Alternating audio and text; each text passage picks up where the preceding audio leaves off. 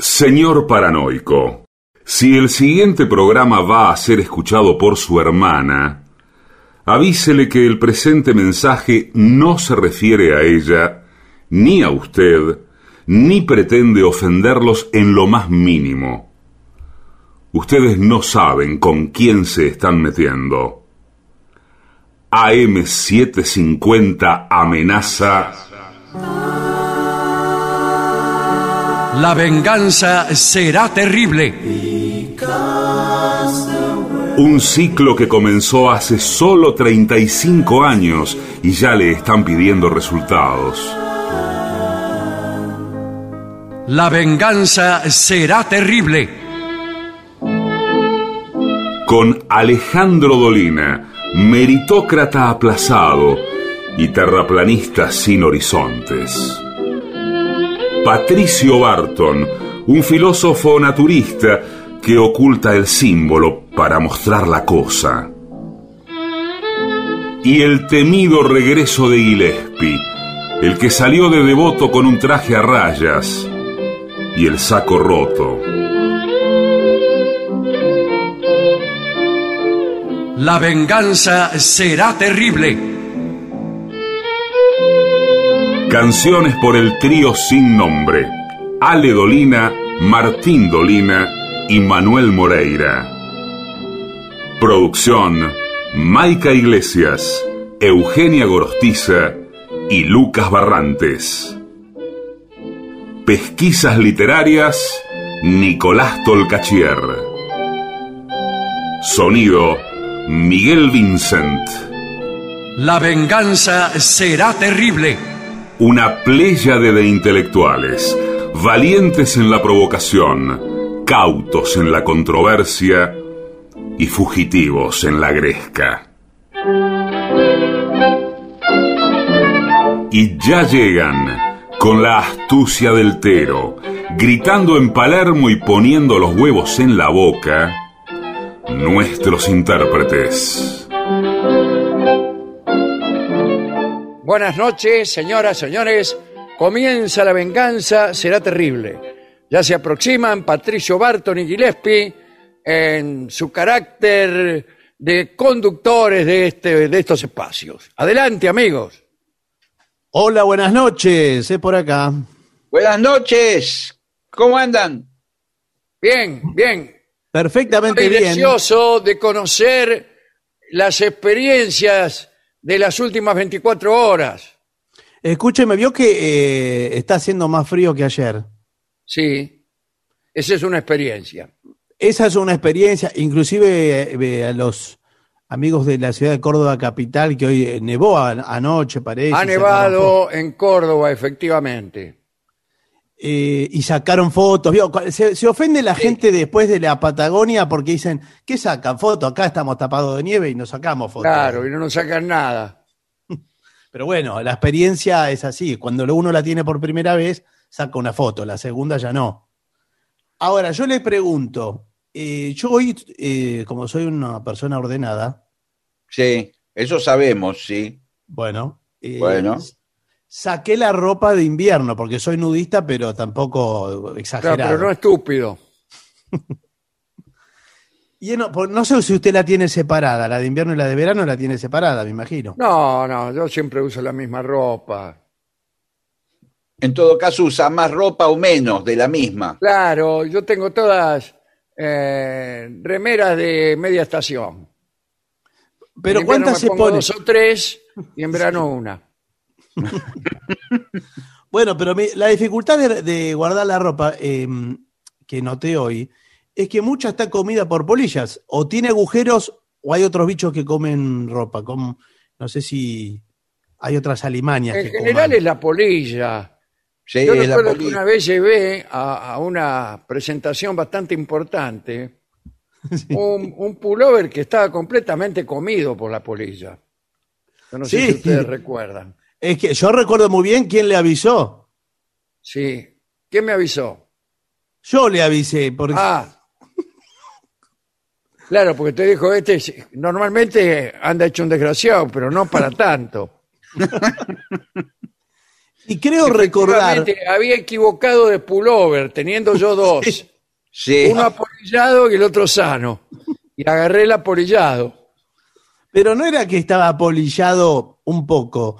No, no, era no. ya un estado en que las polillas habían comido más del cincuenta por ciento de la prenda. Yo, yo creí que era, como estábamos en un teatro, me, me pareció que era un modelo así, original. Claro, de esos como se usan ahora, vio, los pantalones agujereados o así. Claro. Claro, porque parte del vestuario de una obra teatral podría ser, ¿no? Claro, eh, sí, sí. El hombre, obra, el hombre calado. Los ex-hombres.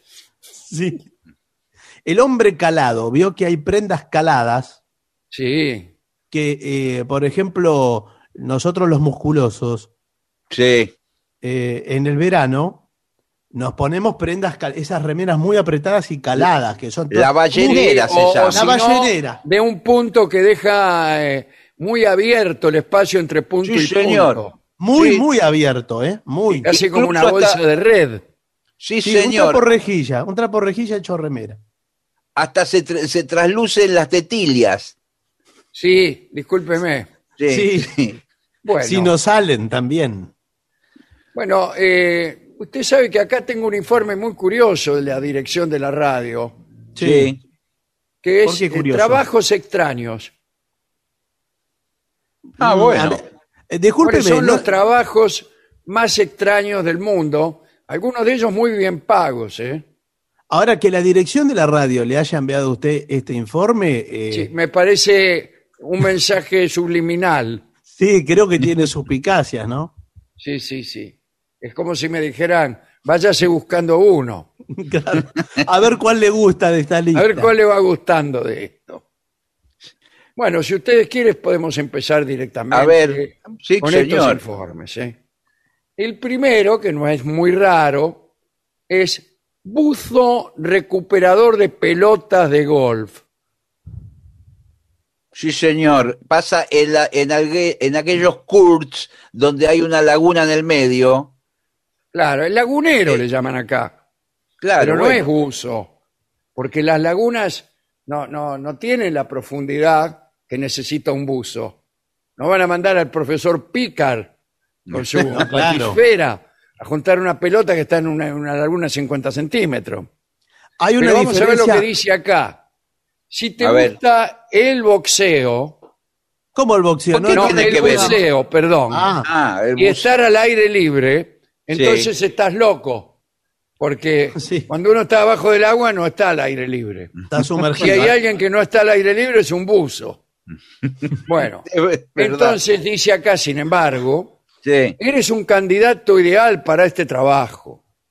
Los buceadores son responsables de recoger todas las pelotas de golf del fondo de los estanques en los recorridos. Suena fácil y divertido. Sí. Bueno, eh, no lo es. Muchos estanques no están muy limpios. Puedes claro. encontrar un montón de lodo desagradable, sí. algas, e incluso serpientes. Sí, ¿Cómo señor. A encontrar serpientes, señor. Sí. Buscando pelotas. Sí, porque las, ¿Las serpientes... serpientes no se tragan las pelotas. Si las no, confunden sí. con, con los huevos, sí. Sí. Puede ser. Sí. Que, que la serpiente confunda la pelota de golf con huevos de alguna otra especie y las ingiera en su voracidad, este, este miserable reptil. Sí, de todas maneras, con la actividad de esta, este trabajo, que aparentemente está muy bien remunerado, hay que marcar eh, una diferencia entre el buzo, que se orienta por la vista, y, sí, el, y el lagunero, como usted señaló, que se, que se orienta, orienta por el tacto. Por el tacto. Más bien, va, va tanteando hasta sí. reconocer entre sus manos las pelotas. Claro, eh, prescinde del sentido de la vista por completo. Pero, y hace bien en hacerlo, porque esas lagunas... Claro, es todo barro. Ser, claro, es puro barro. Sí, señor. Así que mejor tantear que ver. Ahora yo la... le, pregu eh, le pregunto a usted, yo se lo pregunto como aspirante que soy. Sí. sí. Sé que ustedes son experimentados en esto de... Ah, oh, nosotros, sí. Eh, pues, este, ¿sabe la cantidad esta... de pelotas que hemos recobrado? desde que está esta cancha de golf que estamos nosotros prácticamente. Ah, bueno. A, lo, a los a dos me... días de, de inaugurarla ya empezamos a, aquí nosotros. Porque a mí me dijeron que ustedes podrían formarme. Sí. En esta, en esta actividad. Y sí. La primera pregunta que tengo para hacerles es si ustedes cobran por mes o por pelotas. Por pelotas. Ah, por pelotas. Compramos, o sea, eh, sí. Eh, Cada pelota si... eh, le cobramos por devolverla la mitad del valor. Claro, eh, creo ahora están alrededor de mil pesos, estamos cobrando sí. seiscientos nosotros por sacar. Pero la mitad es quinientos. Bueno, bueno al revés. Sí, pero son con pelotas más usadas, como, como todo el mundo puede ver. Con más razón. Ahora, de todas maneras, eh, no sé cuán conveniente es para un golfista recuperar las pelotas, porque... Y se ahorra cuatrocientos pesos por cada pelota. Eh, sí, vos, bueno, pero... Y sabe la cantidad de pelotas que caen acá, ¿eh? ¿Cuántas? Estamos en un día bueno, sí. Eh, sí. cien pelotas. En un día pelotas? malo, en un sí. día malo, ninguno. Ah, bueno, bueno, pero bueno. ¿Cuántos días buenos tiene por, por mes? Bueno, por año, digamos. Porque acá sí. se juega nada más que un torneo por año en esta cancha. Ah, bueno, pero... Sí, señor. Entonces, y bueno. el, plato, el plato dorado de la República Argentina. ¿Al plato dorado se juega en esta cancha? Sí, señor, sí, sí señor. señor. Qué, qué bárbaro, sí, escuché, escuché. Ahora, usted no es, eh, lo que le quiero aclarar... Es que cada laguna tiene un encargado o dos. Ajá. Y si no hay una, una sola persona encargada de todas las lagunas. En una cancha puede haber varias lagunas. Sí, pero escúcheme, ¿no es un exceso de personal eso? Y bueno, prácticamente el, la mayor cantidad de trabajos que se están recuperando en la Argentina sí. son de buzos sí. recuperadores de pelotas. Bueno. Lo cual habla de cómo está después la actividad viene, económica. Después viene la construcción. Ahora, de, discúlpeme, yo eh, sí. se, lo, se lo voy a decir con todo respeto. Esto no lo tomen como algo Usted personal. me parece que es... Me parece Usted que, que vino un, acá a cargar, vino. Es no, un, no, señor, es un, un principiante. Todavía, es un principiante todavía no hizo ni un tiro y ya está preguntando todas estas cosas. Bueno, porque soy un aspirante y como me bueno. quiero formar... en la actividad y me dijeron que ustedes son los mejores. Ahora, como, como me dijeron que ustedes son los mejores, también me han dicho que ustedes tiran pelotas a propósito al, a la laguna Ajá. Sí. para después sí. recuperarlas y, y poder cobrarlas. Eh, Pero bueno, cuando, cuando el golfista todavía no ve dónde fue la pelota, claro, nosotros muchas veces... Ya nos metemos en la laguna. La metemos en la laguna, sea claro. con una patada o la vamos a buscar directamente y la tiramos a la laguna. O sea, nuestra laguna tiene eh, un promedio de recepción de pelota superior a cualquier laguna de cualquier cancha de golf del mundo. Claro, por eso creo que esa es la cuenta que están haciendo los golfistas, porque dicen, bueno, nosotros habremos tirado, eh, no sé, cuatro pelotas entre todos, y ustedes sacan una canasta con veinte pelotas de la laguna. Es, que, no, es bueno. que muchas veces ya tenemos las pelotas antes nosotros. Claro, las traemos de casa. Claro, son pelotas, antes... Incluso, le voy a, ahora que está usted, sí, sí. son pelotas de segunda marca. Sí, ah, señor. Bueno, encima de eso. Son le falsificaciones, cambiamos, claro. Le, le cambiamos la, la buena que usted tiró por una genérica que tenemos nosotros acá. Una imitación. Sí. ¿Cuál es la, la, la marca de pelotas de golf más célebre o más cara? Wilson. No, eso es de tenis, señor. Bueno, no, que no, también de golf, pues. Sí, también, también hay, pero puede ser. Creo, creo que es otra la de golf, ¿eh? No es esa. Spalding bueno. es otra marca, Spalding. Sí. Eh, Esporlandia. Eh, Esporlandia. La Esporlandia dorada. Ahora, ¿usted cómo reconoce eh, o cómo juzga a los golfistas? La que viene con el palo en la mano. No, señor, ¿cómo juzga la calidad de las pelotas? Ah, y, y, eh, nosotros... Por el sabemos, peso, ¿eh? Por el, el peso, peso, las sopesamos. Sí, la, la, las buenas son bastante pesaditas, ¿eh? Claro, sí. Pelota liviana no es de golf, es de ping-pong. Claro. Bueno, sí, pero eso es muy liviano. Cae, a veces tampoco... caen pelotas de ping-pong. Sí. Pero cuidado, porque si la pelota, las pelotas están muy pesadas... no, tampoco son aptas para el golf. ¿Qué sé no, yo, sí. no parecen una plomada. Aquí no es una pelota de plomo. Claro. No, no avanza ni diez metros. No, bueno, pero peor liviana, no. no le pega no, con todo. No, liviana se cae, rompe directamente. Cae a, do, a dos metros la liviana. La de plástico. Sí. Son para niños, para niños golfistas. Sí. Vienen los hijos de los golfistas, empiezan ya temprano. A los tres, cuatro años ya los... Ah, ¿sí? Enseguida le compran un palo y una pelota de esa de plástico. Ah, mira, a, a mí me contaron que eh, un señor que está en la actividad de ustedes, pero ya sí, anciano, sí, sí. anciano, ¿no? Retirado. Sí. Me dijo que, me dijo esto textual, me dice, sí. usted se sorprendería si le dijera las cosas que uno encuentra dentro de una laguna, no solo pelotas. ¿eh? Sí, sí, no, más vale. Hasta encontramos eh, zapatillas, encontramos un par. Sí. ¿El par completo? Ropa interior, señor. Sí, sí, señor. Porque acá a la noche viene mucha pareja. Vienen hasta acá, qué raro, porque el golf está como apartado. Sí, y qué raro pero... que termina en la laguna la ropa interior. Claro, sí, la tiran a la laguna ya cuando creo que la pareja no, no ha tenido una buena noche. Sí, de bronca, de bronca la tiran. De bronca, y ya. Qué raro. Pero bueno, de... mire, tengo muchos oficios y nos vamos bueno, a poner bueno. en este. Vamos, vamos. El Pero segundo este es más interesante, ¿eh? Es una industria que mueve al año más de quince mil millones de dólares. Sí, señor. Y estoy hablando del probador de juguetes sexuales. Ah, ¿no hablamos recién de eso? Eh, no. No. Eh, como para que usted... Eh, tenga cuidado para que usted no se electrocute usando alguno de estos utensilios. Hay un probador, ¿no es cierto?, que prueba sí. esto, aquello y lo demás allá. No, además me imagino que el probador también prueba la eficacia. Claro, en, la eficacia en, sexual. Claro, claro, exacto. Pero exacto. si el juguete no te hace ni cosquillas. Claro, porque el, por ahí el probador puede ser... dice, la verdad, no sentí nada.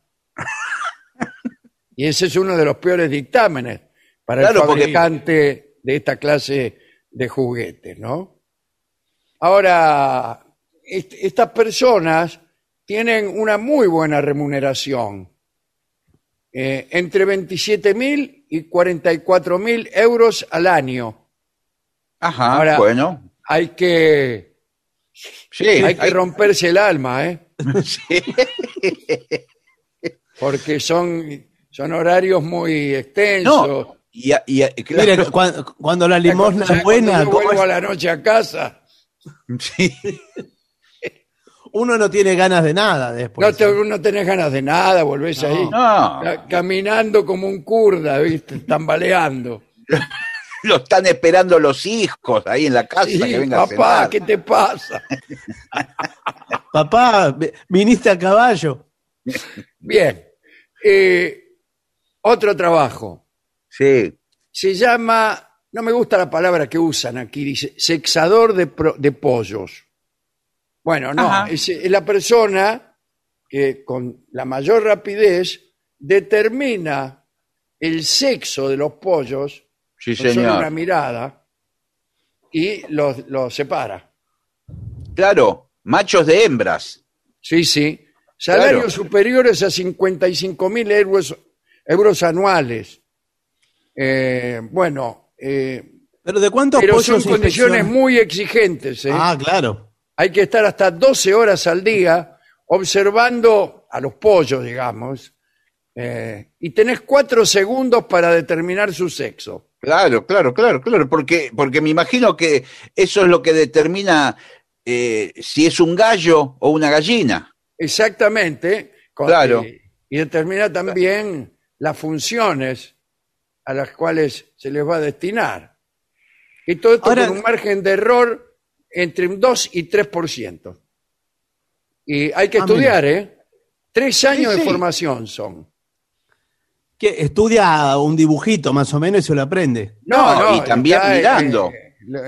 En, en el campo, digamos.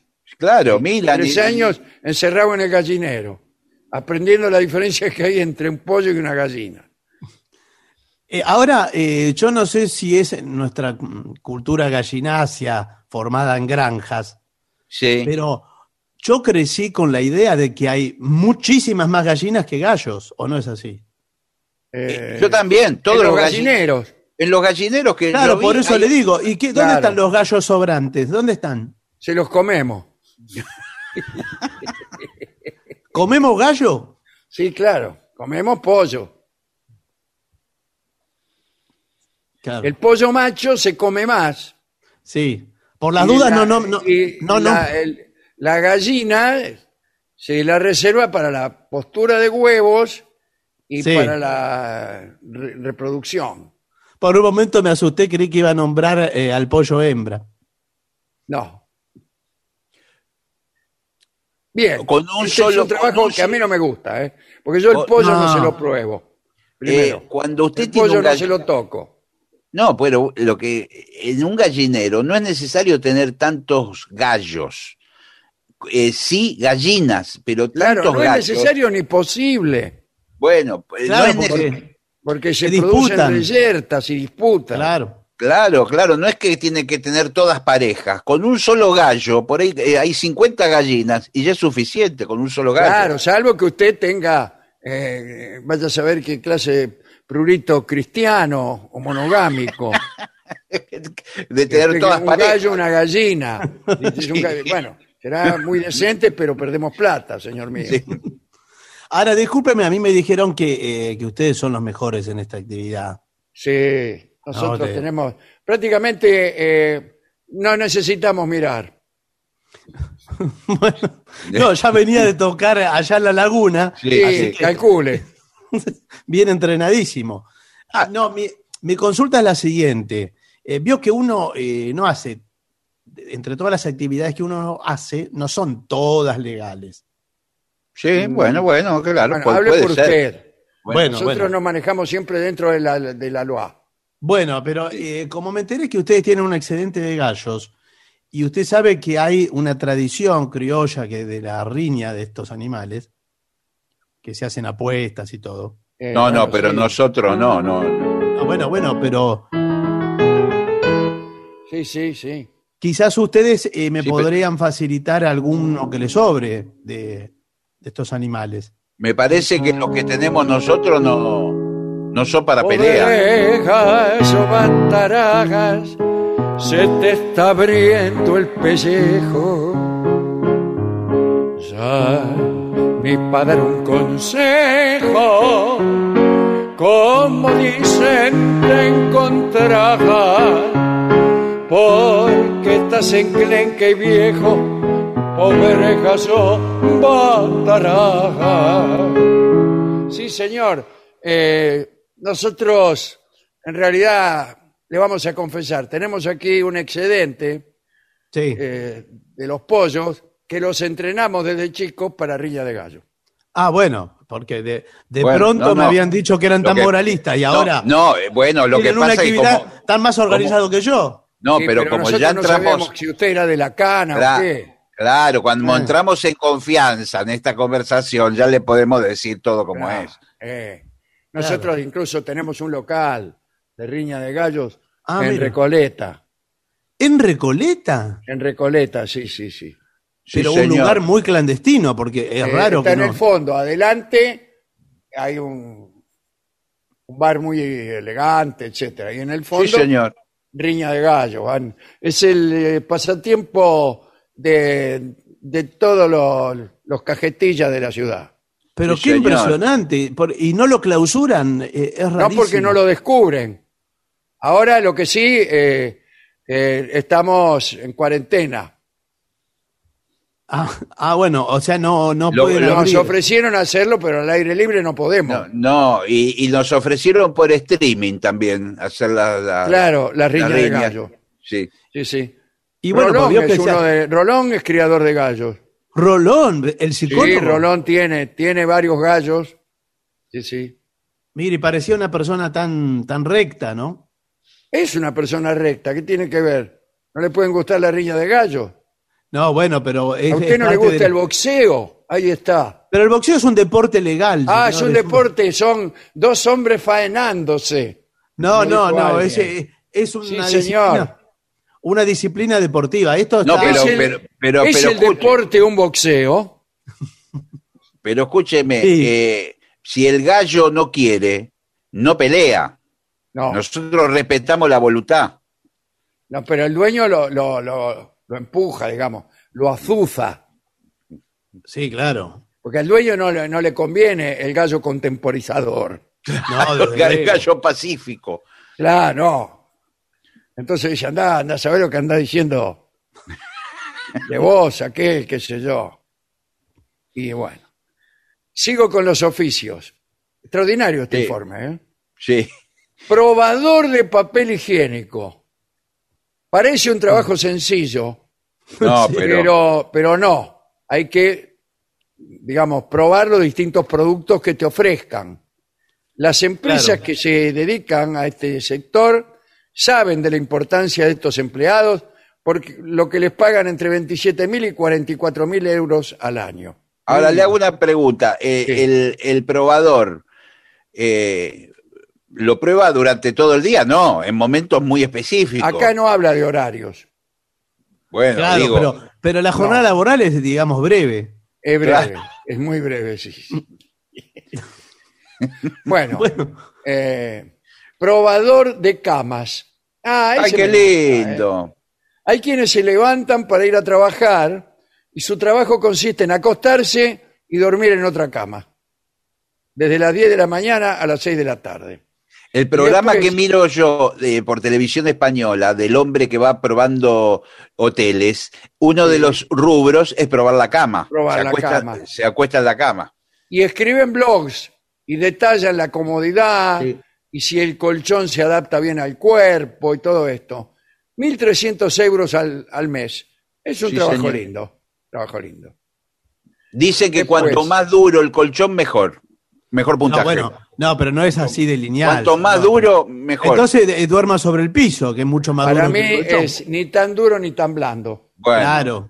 Ahí está. Un término Porque medio. Porque si no tiene razón, Barton. Bueno, pero es, es mejor duro que blando. Bueno, bueno. Eh, hola, ¿qué tal? Sí. Acabo de llegar. ¿De qué estaban hablando? Es Gillespi, Oledor, no de qué habla. Discúlpeme, pero este no, no, no me lo puedo contener. Oledor de axilas.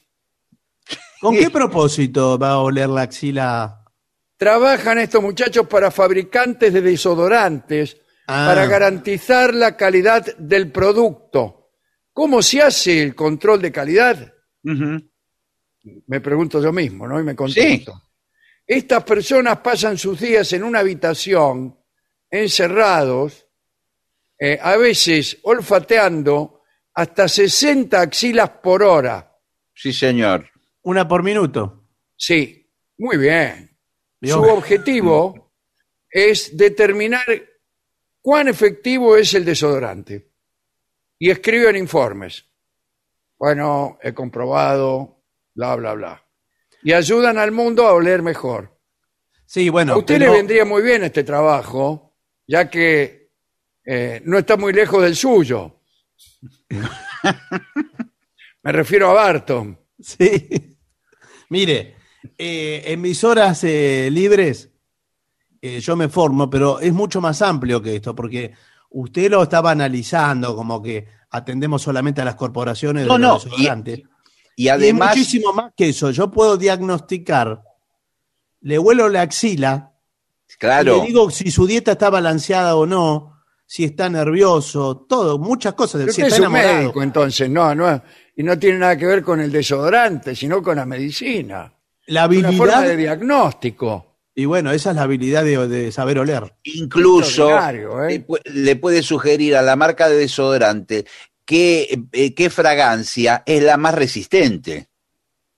¿Eh? Claro, pero con... cuidado porque si los fabricantes de desodorantes supieran que con una dieta balanceada uno puede ahorrárselos, y bueno, empezarían a tomar medidas contra las dietas balanceadas. Sí, pero hay distintas... El mundo de los negocios de hoy es una guerra. Bueno, sí, sí señor, pero también tiene que ver con el, el tipo de cuerpo que usted tenga. Bueno, yo por ejemplo, a mí me gusta, me gusta muchísimo comer asado, asado, achuras claro. y todo eso. Sí.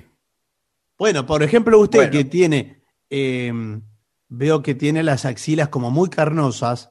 Sí, sí, sí. Soy muy carnívoro, me gusta, tengo claro, una dieta en claro, base a carne. El que come mucha carne, la axila tiene olor a carne, y todo así, especialmente si trae la comida bajo el brazo. Claro, después le dicen que qué olor a asadito, ya está marchando las achuras. Pero bueno, eh, en su caso, tenemos, eh, yo trabajo para una compañía de desodorantes, sí, que tiene la, la línea eh, equis equis o, de, o sea, de olor muy fuerte. Claro, sí. Sí, para gente que este, dura de nariz. Claro, sí, porque a mí me pasa... Porque hay gente que no percibe mucho el olor. No, entonces no, esa gente ne, necesita eh, un olor fuerte. No, así, pero esto, esto es al revés. Esto es para el, el que es duro de oído, necesita poner la radio más fuerte. Claro. Sí, pero este es al revés, es el que eh, el que tiene mucho olor, o sea, emana. A mí ah, me pasa que hermana. yo por ahí emana. Yo por, por ahí entro a un lugar, entro a una oficina y alguien en la oficina dice, "Che, están haciendo un asado por acá." Cuando entro yo. Es la obra sí, en construcción de enfrente, es la obra no. en construcción de al lado. Es Hugo que recién entró. Bueno, para usted tenemos la línea equis equis o, que es eh, fragancia ruda macho. Sí, sí. Eso es, tapa todo. Pero no solo tapa todo. Vamos a decir, tiene un poder eh, afrodisíaco ejercido sobre las mujeres. Ah, ah no me digas. Que vienen como... Que atrae, atrae al... Eh, al como ratas femenino. Tras el flautista de Hamelin. Bueno, no sé si sí. así, pero es la fragancia ruda macho. Es una línea eh, limitada que la estamos por lanzar. Bueno, la podemos probar en un bueno, ejemplo. Si usted dice... No es una palabra muy adecuada para la publicidad de una fragancia, ¿no? Estamos por... Bueno, pero está hecho eh, en base a este vegetal. Claro. A mí me dijeron que se te duerme la nariz de tan fuerte que es. Sí, sí, sí. Algunas personas... Pero, algunas personas se les ha dormido. Bueno, lo voy a, lo voy a probar entonces en ese caso. Bueno, el próximo oficio es, tiene que ver con la literatura. Es escritor de galletas de la fortuna. Y no ah, se sí. paga mucho, ¿eh? Hay Son los mensajitos, empresas, los mensajitos sí. que vienen en las galletitas. Acá no se, no se usa mucho. No, pero en los ¿Sabe dónde de... se escribe mucho? En los, en las bolsitas de papel de azúcar. Sí, el sí. sobrecito de azúcar, sí señor. Sí, ahí sí. Pero igual pero, eh, la galleta de la hay? fortuna no, no, no ha hecho fortuna justamente la Argentina. No. no. Pero además eso lo escribe en una tarde, se terminó el trabajo. No, tiene... bueno, pero sin embargo te pagan un euro por cada galleta de la fortuna. Eh, no, no. Por un euro, escúcheme. Claro, por verso. Claro, y sí. es muy difícil. ¿Cuánto vas a escribir por día? Son como aforismos los que hay que escribir. Sí, claro. Bueno. Los que no saben guardar son pobres aunque trabajen. Claro. Sí. Bueno, los un euro ganó. Una galletita, claro. Ya ganó un euro. Al que madruga, Dios lo ayuda. Dos euros. Ya sí. ganó dos euros. Mire qué rápido. Al que nace barrigón es el nuevo que lo faje. Tres, Tres euros. euros ya tiene. Es inútil. Bueno, ya las que, las que me vienen a la mente... Claro. No, no las puedo decir. Ya están cerca de la ranchera. Mire, señora, Pero... cuide a su hija. Ahora, qué rápido llega usted a la frontera, ¿eh? Sí, sí. Eh, bueno, muy bien. Esperar, guardar lugares en la fila, que lo hemos glosado hace sí. no mucho tiempo. Sí, eh, sí es se cierto. Se contrata un profesional que espera en la fila por ti por una tarifa específica. Ahora... Dice, en ocasiones debes esperar durante diecinueve horas para obtener un producto recién lanzado, un artículo en venta. Yo creo que es más para recitales esto. No, y también, atención, porque muchos teléfonos celulares, cuando en la tienda, cuando va a salir el nuevo modelo, se usa en Estados Unidos. Que hagan cola para comprarlo, la gente desesperada. No me desesperado. Sí, sí. Cualquier lanzamiento nuevo va a salir, por ejemplo... Una, una esponja nueva. Sí. No me o sea, la, gente, la gente desesperada que tira abajo las vitrinas porque quiere ser la primera. Sí, claro, claro, claro. Y así cada producto, ¿eh? Sí, sí. Este, todo lo mismo que ocurre en la Argentina. Sí. Eh, bien. Inspector de papas fritas, ¿se lo dije?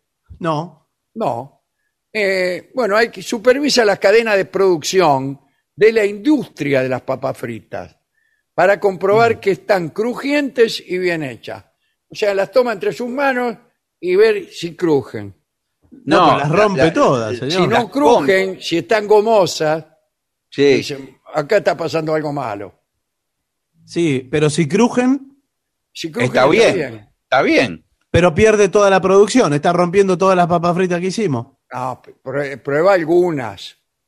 ¿Cuánto? ¿Qué, ¿Cada cuánto? Eh, una cada, cada cien mil. Ah, bueno. Bueno. Eh, es uno de los trabajos más raros del mundo, dice, y de los más deseados. ¿Cómo deseado? Deseado y, por porque, y porque es rico comer papas fritas, encima le pagan. El tipo, ah, se las come. Claro. Sí, claro. claro. Ahora ima- imagínese todos los días comer las papas fritas, después se queda... Sí, queda ya largo. Debe estar... Eh, sí. Bueno, es como... puede, puede intercambiar con el catador de golosinas. Ah, bueno. ¿Qué, ¿Cuál es? ¿Es otro trabajo? Acá dice, claro, algunas marcas de dulces... tienen contratadas a personas que se dedican a oler y a probar golosinas y helados antes de que salgan al mercado. ¿Quién huele helados? ¿Eh? ¿Usted huele un helado? No, pero acá hay que olerlo. Primero lo huele, después se lo lambe. Los afortunados pueden proponer mejoras en los productos, como nuevos sabores, nuevos aromas. Sí, señor. Y, y bueno... Paseador de patos. Ya, ya empezamos. De perros. No, de, perros. de patos. Edward Pembroke, trabajador del Hotel Peabody de Memphis, de Memphis en los Estados Unidos, no de Memphis en el antiguo Egipto. Sí. Paseó dos veces al día durante cincuenta años a los patos del Hotel Pembroke. Eh, acompañaba a estos animales hasta la fuente del jardín principal, para que bebieran y se refrescaran, y nada más. O sea, bueno, es un tipo solo. Pero ¿y dónde los tenían los patos cuando no paseaban? Qué sé yo, ahí, en la laguna. Pero por eso el pato se, se autoabastece, discúlpeme. Sí, no necesita se, se pa- que paseen. Se, pasea, se, pasea, se solo. pasea solo el pato, sí, vaya a Palermo, se pasean solo. Está robando no, la plata, señor. Probador de toboganes. ¡Oh! Eso tiene sentido, ¿eh? Sí, porque se juega la vida. Claro.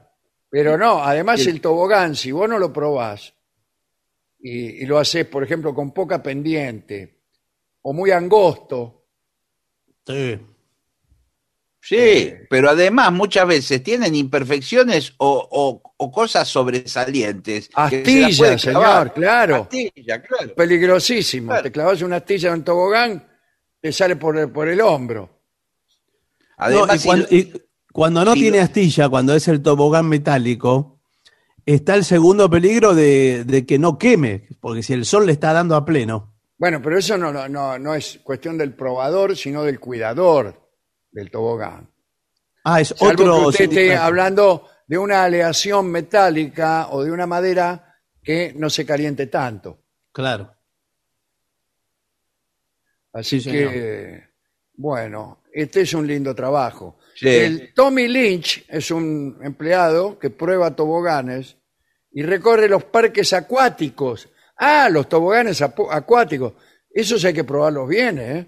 Bueno, ahí... Tenés que sí. comprobar la velocidad, la altura, el aterrizaje, porque si el tobogán es muy rápido... No, no ca- cae como una piedra usted a la cae, pileta. No, que cae como una piedra, o si no, si eh, es muy veloz, si... Una vieja agarra una velocidad de sesenta, setenta kilómetros por hora no, en por el tobogán. Cuando llega a la curva sigue de largo. Hace eh, patito. En la casa de al lado llena de, de viejas que se caen del tobogán. Señor. No, muy peligroso eso. Muy peligroso. Muy peligroso. Probador de camas, pero de lujo. Bueno, es lo mismo que antes. Es lo mismo, sí. sí el laburo es igual. De lujo. Esto es en los grandes hoteles, ¿eh? Bueno, ahí está, ¿vio? Este, bueno, después está también Eh, voy, a, voy a dar un, un bonus track. Cuidado, a ver. Fascículo, fascículo cerrado. Bueno, bueno, es la hora y si lo tratamos con respeto está eh, bien. Hay que tratarlo con respeto porque es, bueno, eh, es una persona que ayuda. Se le llama mamporrero, discúlpeme. Sí, la persona ya suena bien. Que guía al caballo ah, en no. sus relaciones maritales con la yegua. Ah, bueno, esto entramos en el rubro de los expertos en cruza. Ahí está. Sí, señor. Esto, claro. esto pasa lo, en muchos criaderos, ¿eh? Y que sí. Lo, sí, y usted lo puede hacer. Eh, necesita un espíritu celestino, ¿no? Para... Sí, sí, sí. Y tiene que tener, además, mucha destreza, mucha fuerza. Sí. Eh, y, y mucho don de gentes. Bueno, no sí, sé cómo es eso, porque vio que si los animales no necesitan eh, lo que sería para nosotros... gustarnos en, entre... No, bueno, pero sí, a veces necesitan ayuda porque, imagínese. Sí. No, porque a veces el caballo es tímido y se quiere ir para el otro lado, se quiere ir a no, correr al medio del campo. Tiene que hacer movimientos muy difíciles. Eh, lo mismo se, se puede decir de los toros, o peor todavía, de los toros, ¿no? Imagínese. Sí, señor. No es, no es que el toro llega y... Buenas tardes, todos. No, no. No, pero mire... Son toros eh, que valen además millones de dólares. Claro, si usted agarra un, un gran campeón macho charolé... Claro. Ajá. Que sí. lo, va a cru, lo va a cruzar... Eh, o a Verdin Angus. Claro, sí. se, lo, se lo alquilan por quince minutos, ¿eh? Claro, sí, porque... Acá... Ya de más de quince minutos es vicio. Sí, sí. Acá el trabajo... Se hace rápido porque imagínese que para algo es gran campeón macho charolé. Claro. No, por eso. Y es una gran responsabilidad porque no puede vol- ese toro no puede volver lastimado. Claro. Le traje acá un Shorthorn. Sí. Eh, sí. Eh, que me lo tiene que devolver dentro de veinte minutos porque está esperando... Perdón, ¿le puedo hacer persona? una...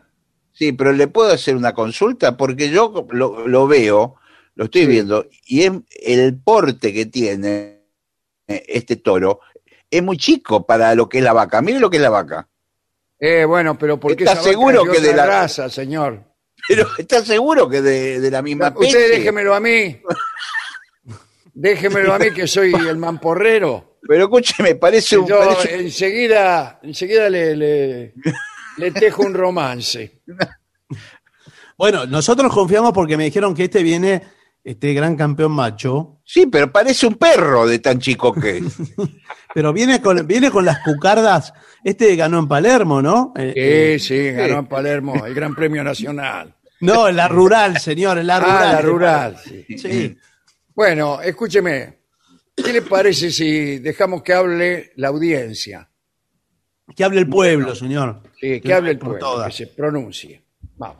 Bueno, a ver, mensajes que claro. han llegado... a través de redes como La Venganza Radio en el Facebook y también en el WhatsApp de los oyentes, que es seis cinco ocho cinco cinco cinco ocho cero. Muy bien. Eh, hoy quisiera dejarle un mensaje a Barton, dice Andrés. Bueno, eh, dice, ¿qué es de la vida de su hermano, de su hermano Richard? ¿Sigue con el tema de las traducciones? Le está haciendo una broma, me parece. Sí, claro. Son dos Richard Barton, ¿no? Sí. Uno que, que es el traductor de Las Mil y Una Noches y otro que fue el gran actor inglés este, del mismo nombre, ¿no? Sí, señor. Buenas noches, muchachos. Estoy harta del falso positivismo. Me separé el año pasado, me quebré el tobillo en febrero, no puedo trabajar. Mis amigas me dicen que tengo que ser positiva, vibrar alto y soltar. Qué facilidad que tiene la gente. Qué corno es soltar. ¿Qué es vibrar alto? Soy un celular, que me dejen deprimir hasta que se me pase, dice Lili de Avellaneda, en un inteligente mensaje realmente. Solamente eh, la palabra positivismo me hace ruido. Claro, no es eso. Porque eh, a mí siempre me pareció que positivismo era aquella escuela filosófica inventada o liderada por Conte, eh, para liderar la ciencia positiva, ¿no? Más allá de, de, de cualquier pretensión metafísica, digamos.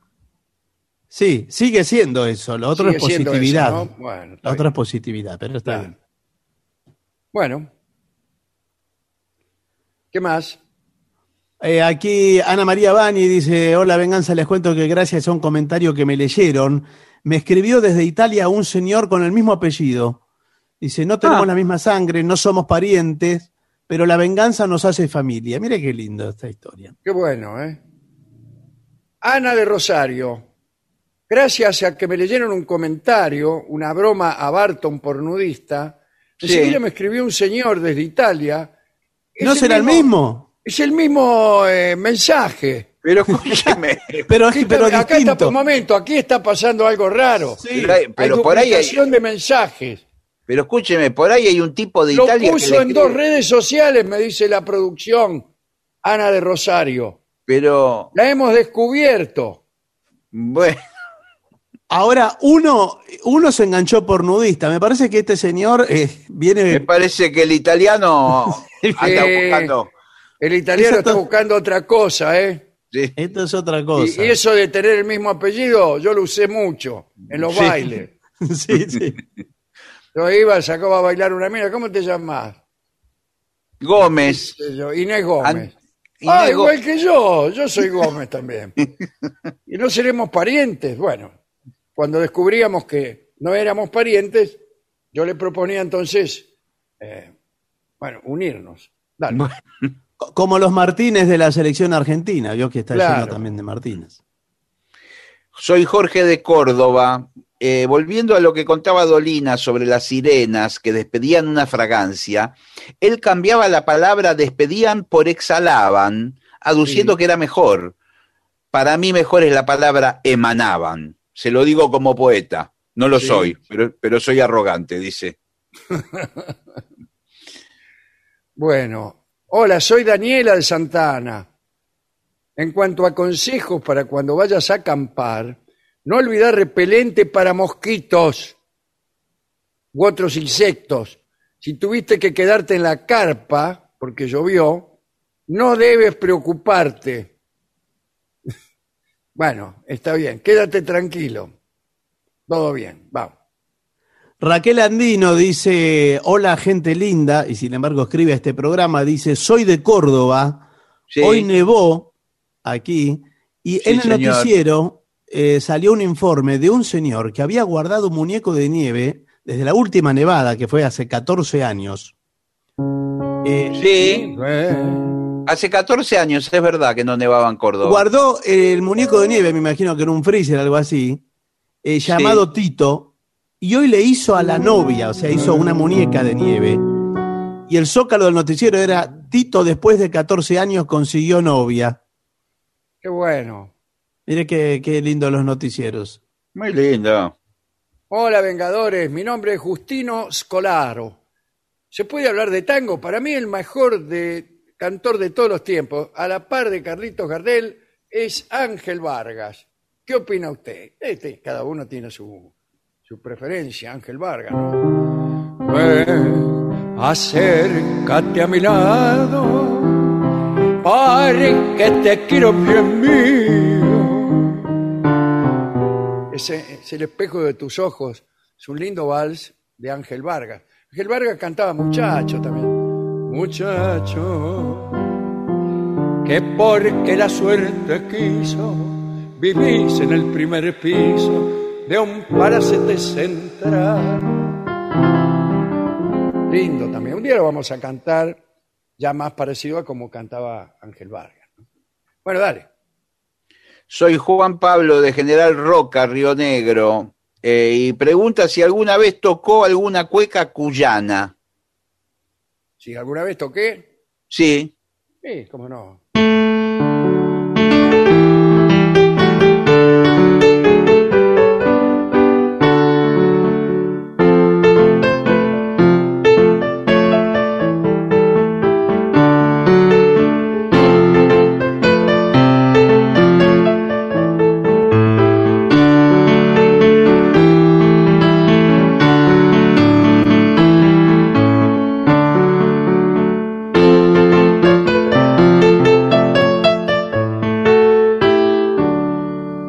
Ahora, por ejemplo, dale. Bueno. Una cuequita cuyana. Dale. Ezequiel eh, de, de, de Tanti, ahí en Punilla, en Córdoba, dice: hola, Vengadores, nos pasan los datos de dónde dan los partidos de la Eurocopa, ¿eh? ¿A dónde los dan? Los dan por radio, me imagino. Porque... No, no, en televisión, pero eh, bueno, si ellos no eh, nos cobran por, por pasarlo, ¿por qué nosotros le vamos a hacer la publicidad? Eh, que bueno. Paguen el anuncio. Saludos, Vengadores, desde Mar del Plata. Martín Sebastián Catalano. Esperando sí. atento al programa más escuchado de la radio A M setecientos cincuenta, que somos nosotros. Recuerdo una variante de A Bailar Esta Ranchera en el Mundial ochenta y seis. Ah, mirá, sí. ¿Qué decía? Ah. Eh, el que baila esta ranchera no se queda fuera, no se queda fuera. Ah, mirá vos. Sí. Seguramente lo habremos hecho, ¿no? Sebastián, Sebastián de Congreso nos dice eso. Bueno, muchas gracias. Dale. Nos escribe Matías, que es correntino, pero vive en el Chaco, ¿eh? Eh, dice, buenas noches, amigos. Solo quiero saber el significado de una frase que Alejandro suele decir, sospecho que es en francés, es avant d'aller. Generalmente la utiliza para referirse cuando los hechos o palabras de algún personaje ya fue llevado a cabo por otro anteriormente. Avant d'aller. Claro, avant la letra es eso. Avant la letra, sí. antes, de, antes de ser escrito. Avantgarde sí. es van, vanguardia. Avantgarde, acá me escribe. No, no, no sé lo que quiere decir. No. Y, le, y, y aporta un dato curioso, dice, hoy, quince del seis, se cumplen cuatro años de su visita a Resistencia. Bueno. Bueno. Sí, sí, recuerdo. Seguramente estaba Mempo Giardinelli, y sin embargo no estaba. No, no estaba. Ahora que me acuerdo, no estaba Mempo Giardinelli. ¿Dónde estaría? Para mí no vive en Resistencia. No vive, mire.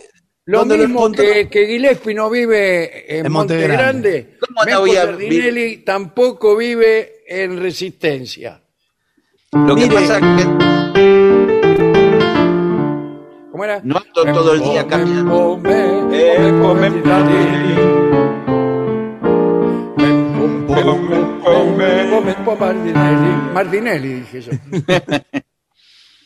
eh, bueno, además es muy sospechoso que a Mempo Giardinelli lo encontramos en Comodoro Rivadavia, muy lejos de Resistencia. Muy lejos. Sí, señor. Para mí vive en Comodoro Rivadavia. Sí. Mira, bueno, aquí Inés de la Plata dice, sí. hace casi veinte años que no veo a mi amor secreto. ¿Mempo Giardinelli? No, no. Ah. Es secreto, pero después dice, aprovecho para mandarle un saludo a Mariano, no sé si es él o... Lo más que secreto es, es este... Digamos, acaba de hacerlo público. No, que no ejerce. Leyendo la teoría de los colores de Goethe sobre el impacto psicológico de los colores en el estado de ánimo, recordé su tip romántico del calzoncillo rojo en el velador. Sí. Usted sí que aplica la teoría a la práctica, dice Clau de las Sierras Chicas. Dale, vamos. Marcelo de Caballito dice, una pregunta, ¿cuál es el diminutivo de bolas de fraile? ¿Bolitas de fraile o bolas de frailecito? El primero. Bueno. Hola muchachos, dice, les, les habla acá Pablo. Alejandro Varadero sí. dice que usted, Gillespi, no sabe nada de artes marciales y hace una comparación que no voy a repetir. ¿Cómo bueno, va a decir y... que el judo es muy poca patada? Sí, es señor. Cero patada. Claro, es claro. Exacto. Dice, y si en el aikido los oponentes solo pueden defender, si ninguno sí. ataca, ¿de qué cuernos se defienden? Dice Alejandro de Varadero. Bueno, de, de la mala suerte, por ejemplo. Sí. Empatan siempre cuando se, claro, se enfrentan el, porque ninguno ataca. Entonces, el verdadero da, aikido se... es empate siempre. ¿Qué claro. quiere decir aikido en japonés? ¿Qué quiere empate. decir? Empate. No, no empate. quiere decir eso, señor. No quiere decir eso.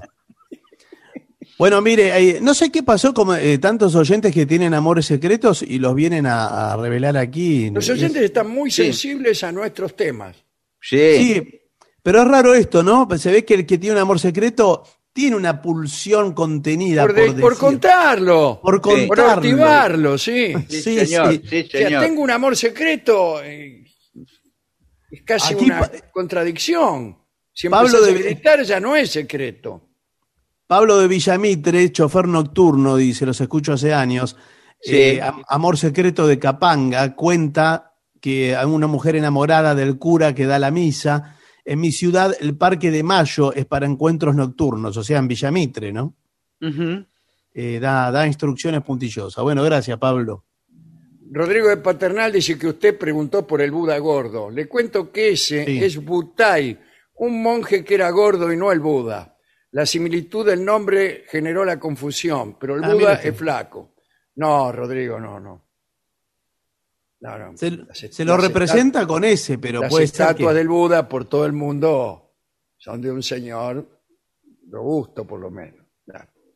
Yo creo que debe jugar con la con la idea de la abundancia, ¿no? Del Buda. No, que no, pese, sí, no, sí, sí, no. sí, porque es, es más bien sí. gordo el Buda y, y, y el Buda era muy comía muy poquito, me parece. Claro, era una seta. Claro, sí. claro comía... Y no lo sé, el Buda en principio era un príncipe. Bueno, un príncipe pero después que cuando... vivía pero... en un palacio rodeado por todos los lujos y rodeado también de un paredón que le impedía ver eh, todos los males del mundo. Hasta que un día salió y vio primero un enfermo, después un muerto, después un pobre. Y entonces, habiendo comprendido las desgracias que afligen al mundo, se fue a, a meditar y a... y hacer una vida ascética. Pero claro, pero ese pero ese Buda histórico que es Siddhartha Gautama, sí, sí claro. Después digo, ya eh, tras la iluminación, digamos, eh, puede ser que haya sido representado así por por el sí, mismo pero hecho por de razones, sí, en, por ejemplo, yo no no conozco bien por qué por qué se elige esa forma de representación. Yo no, no creo escribe... que sea budista, ¿eh? Que ¿Cómo? Esa forma sea budista, porque el budismo no tiene representación. De, de, de no, figuras. Bueno, pero hay estatuas del Buda por todos los buines. Sí, no sé cuál será sí. el origen. Roberto Maidana nos escribe desde Crowley, en Inglaterra. Tengo un problema, Dolina. En agosto me mudo a Suiza por cuestiones laborales.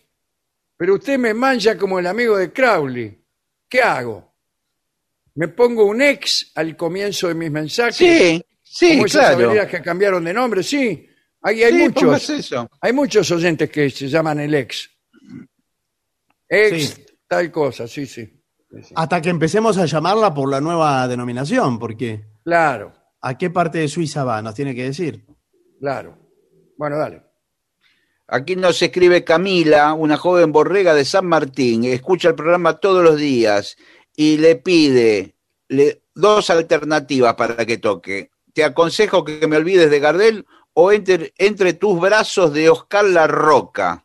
Ah, oh, mira vos. Eh, sí. eh, eh. Un poquito de te aconsejo que me olvide. Pero no vas a negar que cuando vos fuiste mía, dijiste que me querías. Que no me ibas a olvidar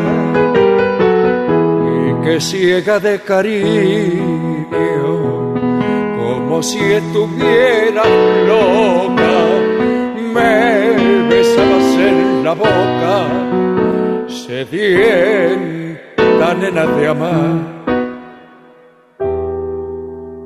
Bueno, discúlpeme. Ustedes que son boquenses estarán contentos. Porque Rolón va a jugar en Boca. Sí, sí. Parece que el doctor va a psicoanalizar a todos los jugadores. Dice Rafael de Córdoba. Sí. Lo compramos a Rolón. Sí. Hace rato que le teníamos ganas a Rolón.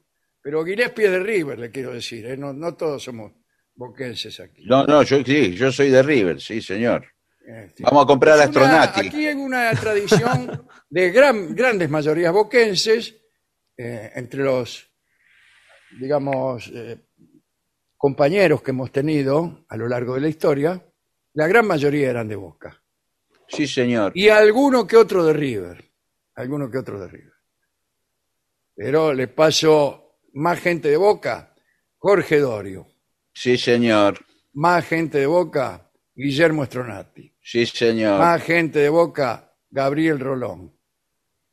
Sí, señor. Más gente de Boca, Adolfo Castelo. Sí, señor. Menos gente de Boca, Cocosili. Cocosili, que de Huracán. Sí. Y, y Jules de Argentino Junior. Jules era de Argentino Junior, sí, señor. Y, y hay otro. El Pollo Mactas era de River, me parece. No me acuerdo ese. No me o acuerdo de, de qué club ah, era. Uy, me olvidé de qué cuadro era el Pollo. Yo también. Será de River. Por, me, me, me oriento por el nombre de nomás. Y después están nuestros colaboradores de afuera, digamos, sí. o, o que no están aquí. El trío Sin Nombre, los tres de Boca. Sí, señor. Miguel Vincent de desde River. River. Desde River. Sí, señor. Ahí está. Es un ¿Y dato Lucas de qué de cuadro color es? Interesante para la audiencia. ¿Lucas de qué cuadro es? No sabemos. No ¿Quién? se sabe, Lucas. Lucas, Lucas Barrantes. No quiere decir. De Boca, dice. Es de Boca también, o sea que la mayoría se anota es amplísima, ahora. amplísima. Bueno, eh, Gustavo de Lanús dice, en una película uruguaya, que no dice cuál es, sí. Hugo Arana dice un... ¿Usted quién es? Que es de colección, lo tiene que buscar. Dice, bueno, vamos a buscar. vamos a ver a si nos dice de qué, en qué película está. Bueno, Miguel, Miguel Ángel... Miguel Ángel Valencia le hace una pregunta a Dolina, dice, la pizzería que estaba al lado del cine Paramount en Cancero, ¿todavía existe? Otonelli, Otonelli, ¿quién me pregunta si existe? Sí, sí existe todavía. Sí, no sé, eh, creo que sí, creo que sí, porque si no mis amigos de Cancero me hubieran llamado alarmadísimo. Sí, no. Existe, Otonelli existe, sí. Igual, esta noche mismo lo voy a llamar a Palito Bagna eh, a las cinco de la mañana y le voy a preguntar. Pero sí existe, hace mucho que no voy a Casero. Voy a ir, eh, tengo que ir. Tengo que ir para amargarme, para, para ver todas las cosas que había antes y que no hay ahora. Yo creo que la, la última vez que fui, fui con el programa. Claro, claro, claro. Y hace mucho ya, eh, porque las, las siguientes veces fuimos al Palomar, no fuimos a Casero. Claro, al cine Helios. Al Helios de Palomar. O sea, pasamos por Casero, pero sí. no, no, no, no, no actuamos en Casero, que lo hicimos en el Sonda, ¿no? Ahí, este. Ah, ahí sí, sí, sí. Cerca de mi casa, claro. Bueno. Bueno, yo creo que es el momento de hacer una pausa. ¿O tienen ustedes más mensajes? No, aquí to- Tomás de Reconquista Santa Fe dice, tomando porrón, aguante Colón, y bueno, siguen celebrando y, y emocionados los hinchas. Claro, acá está Mario de Villadelina, que es jefe de estación, trabaja sí. en Retiro, y dice, sí. cuando quieran acampar en el hall principal, avísenme, así les digo a los de seguridad que le dejen armar la carpa. Ah, ah bueno, bueno. Acaba de hacernos una propuesta. Muchísimas que vamos a aprovechar. Gracias. Muchas gracias. Sí. Eso es todo. Objetivos, pero no imparciales. Lo mejor de la siete cincuenta ahora también en Spotify. La siete cincuenta en versión podcast. Para que la escuches cuando quieras. siete cincuenta Lo mejor de la siete cincuenta en Spotify. Dale play. Pagar los sueldos de tu empresa con Credicoop es más cómodo y es mejor. Lo podés hacer por Credicoop móvil desde tu celular o por banca internet empresa en tu computadora. Lo podés hacer las veinticuatro horas, los trescientos sesenta y cinco días del año, desde tu casa o tu empresa y hasta podés programar la fecha de pago. Además accedes a beneficios para tus empleados, ahorro y cuotas con nuestras tarjetas, puntos Credicoop y mucho más. Elegí Credicoop, elegí comodidad, elegí seguridad, elegí beneficios. Banco Credicoop Cooperativo, la banca solidaria. Cartera comercial. Más información en doble u doble u doble u punto banco credicoop punto com. Objetivos, pero no imparciales.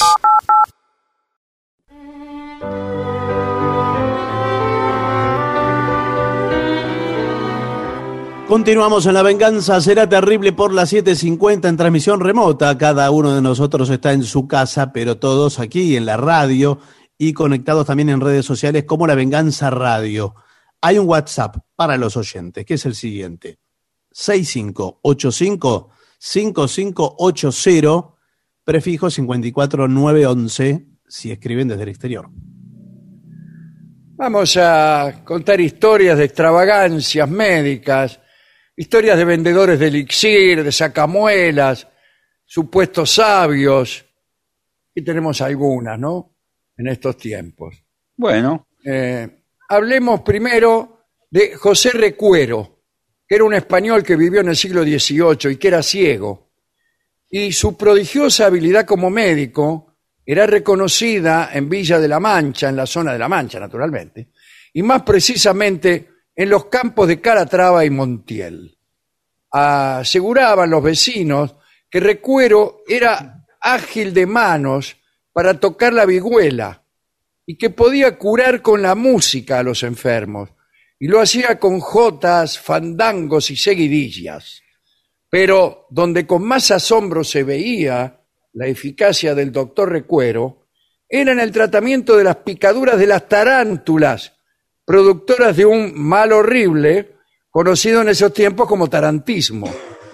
El doctor Francisco Cid, miembro de la Academia de Madrid y médico titular del Cabildo de Toledo, escribió un libro para demostrar con curiosos datos que el tarantismo se curaba con la música, al modo como se hacía en la Puglia, en Italia.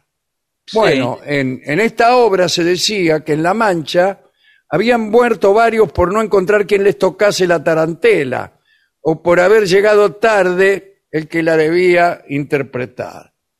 Y el ciego José Recuero había viajado a Italia y se había instruido en todas las tarantelas que se tocaban en el país. Uh-huh.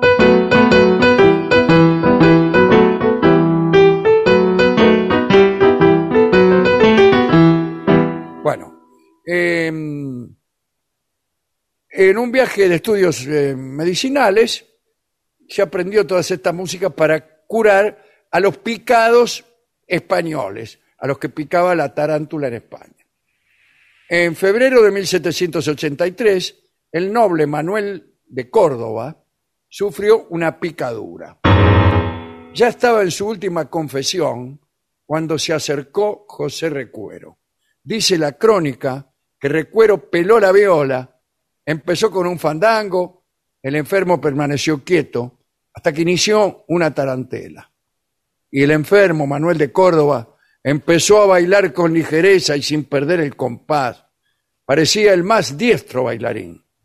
Los presentes se reían de ver bailar a un hombre al que jamás habían visto moverse con ninguna música. José Recuero hizo bailar al enfermo toda la tarde y el enfermo sanó. El método de Recuero fue famoso y muy solicitado, tanto que el rey Carlos tercero lo llamó cuando se enfermó. Y el ciego Recuero tocó para el rey alguna música, pero fue en vano, porque el rey, al rey no lo había picado una tarántula. Tanto es así que se murió, ¿no? Esa es la desventaja de que sí. No te pique una tarántula y solo tengas sabido cómo curar picaduras de tarántula. Otro asunto. Un cirujano poco escrupuloso del siglo dieciocho, esta vez en Francia, fue Jacques Bollier, ¿eh? más conocido por el nombre de Frère Jacques. Dicen que operaba los cálculos hepáticos de un modo sorprendente.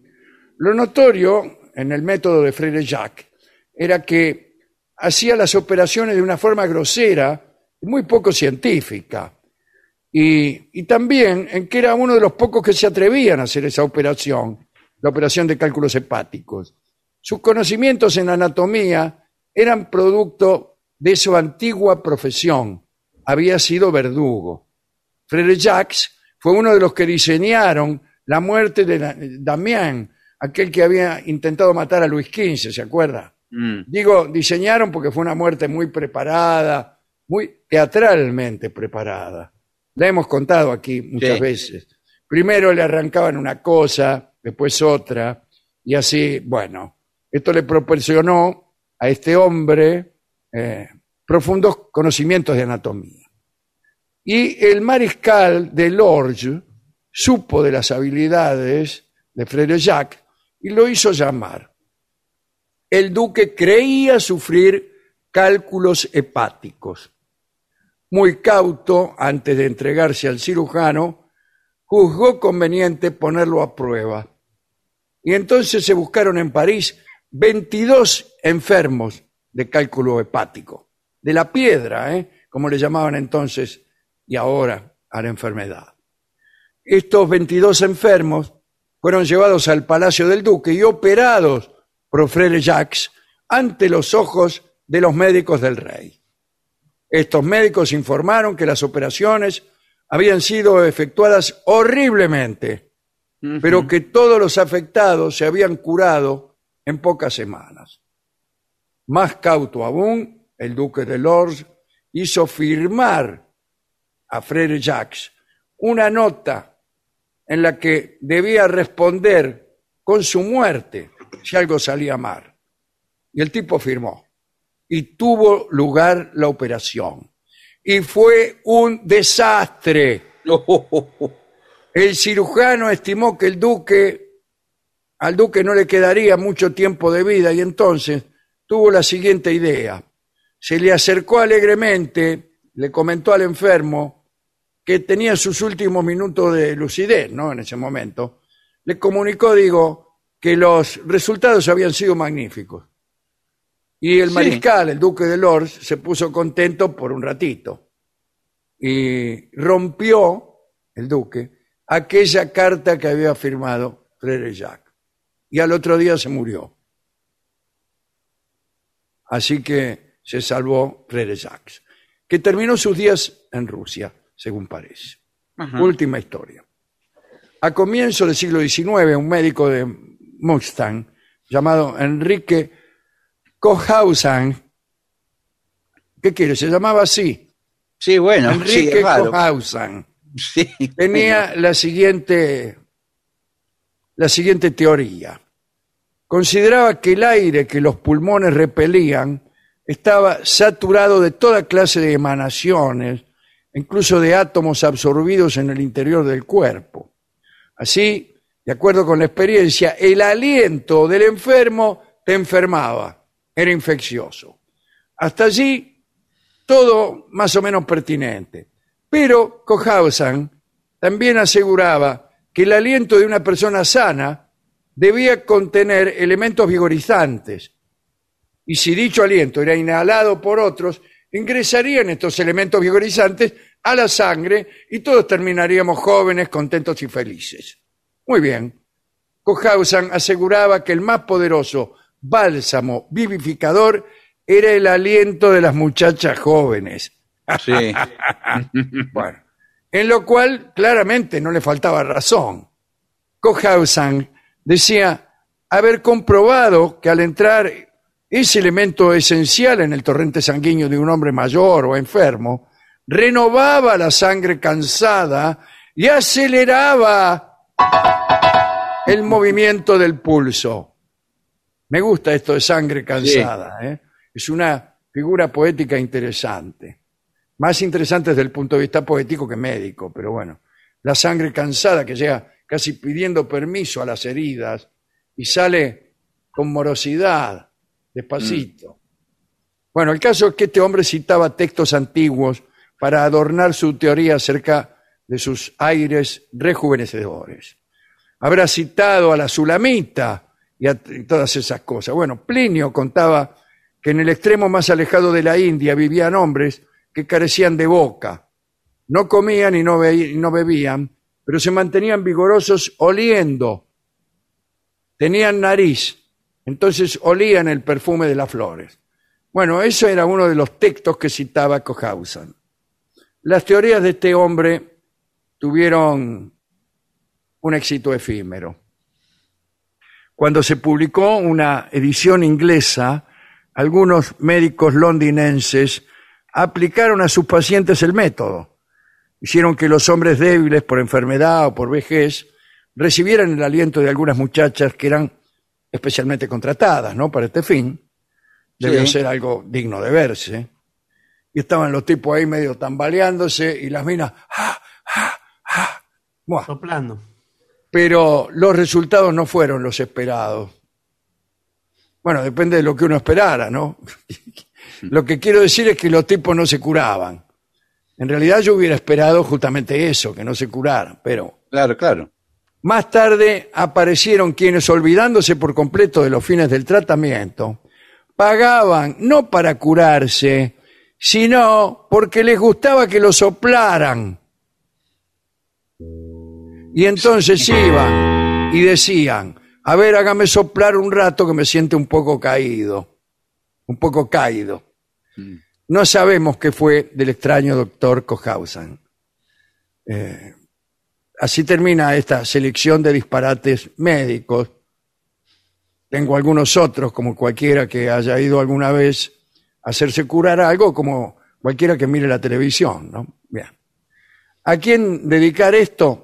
A los médicos argentinos, que son los mejores del mundo. En todas partes sí. Reclaman médicos argentinos. Sí, señor. No solo, no solo los médicos argentinos son los mejores del mundo, los enfermos argentinos también son los mejores del mundo y recorren, son pedidos por todos los hospitales, triunfan en todas partes. Bueno. Bien. Eh, entonces, a todos ellos le dedicamos esta, esta charla. Hemos ido a buscar algún tanguito que tuviese algo que ver con estas curas. Eh, a mí me gustó Recuero. Y como tenía algo que ver sí. con la música, bien puede ser el motivo de nuestra ilustración, que no es otra cosa que el tango para que bailen los muchachos. Los muchachos que bailaban al son de la vihuela de Recuero.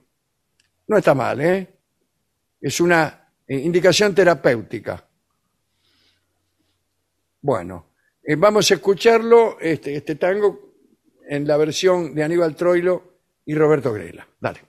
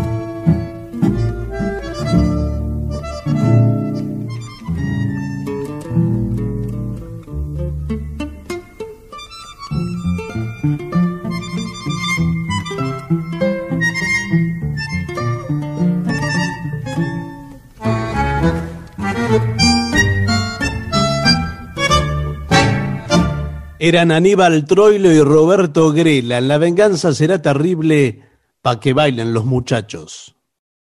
Adunlam, La Asociación de los Docentes de la Universidad Nacional de La Matanza. Una organización creada con un solo y claro compromiso: defender la Universidad Nacional, pública, gratuita y de calidad. A M setecientos cincuenta. Operar con cheques es cómodo. Ahora puede serlo más todavía. Llegó eCheck Credicoop, un medio de pago completamente electrónico con el que podés emitir, endosar, depositar y descontar. Como cualquier cheque, pero mejor. Utiliza eCheck Credicoop estés donde estés, desde Credicoop móvil o tu banca internet. Además, te permite la emisión masiva en un solo clic y es más económico. Adherite a eCheck Credicoop y listo, empezá a operar. eCheck Credicoop, más económico, más seguro, más fácil. Consulta beneficios especiales en doble u doble u doble u punto banco credicoop punto coop. Banco Credicoop Cooperativo. La banca solidaria. Cartera comercial. Más información en doble u doble u doble u punto banco credicoop punto coop. A M setecientos cincuenta.